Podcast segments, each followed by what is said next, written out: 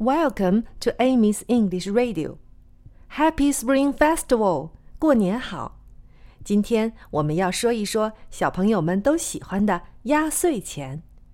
压岁钱用英文说就是 “lucky money”。Lucky money。Lucky 是幸运的意思，money 是钱。Lucky money 就是幸运的钱。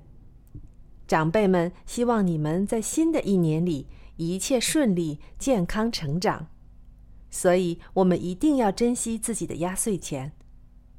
Lucky money, lucky money, lucky money, lucky money。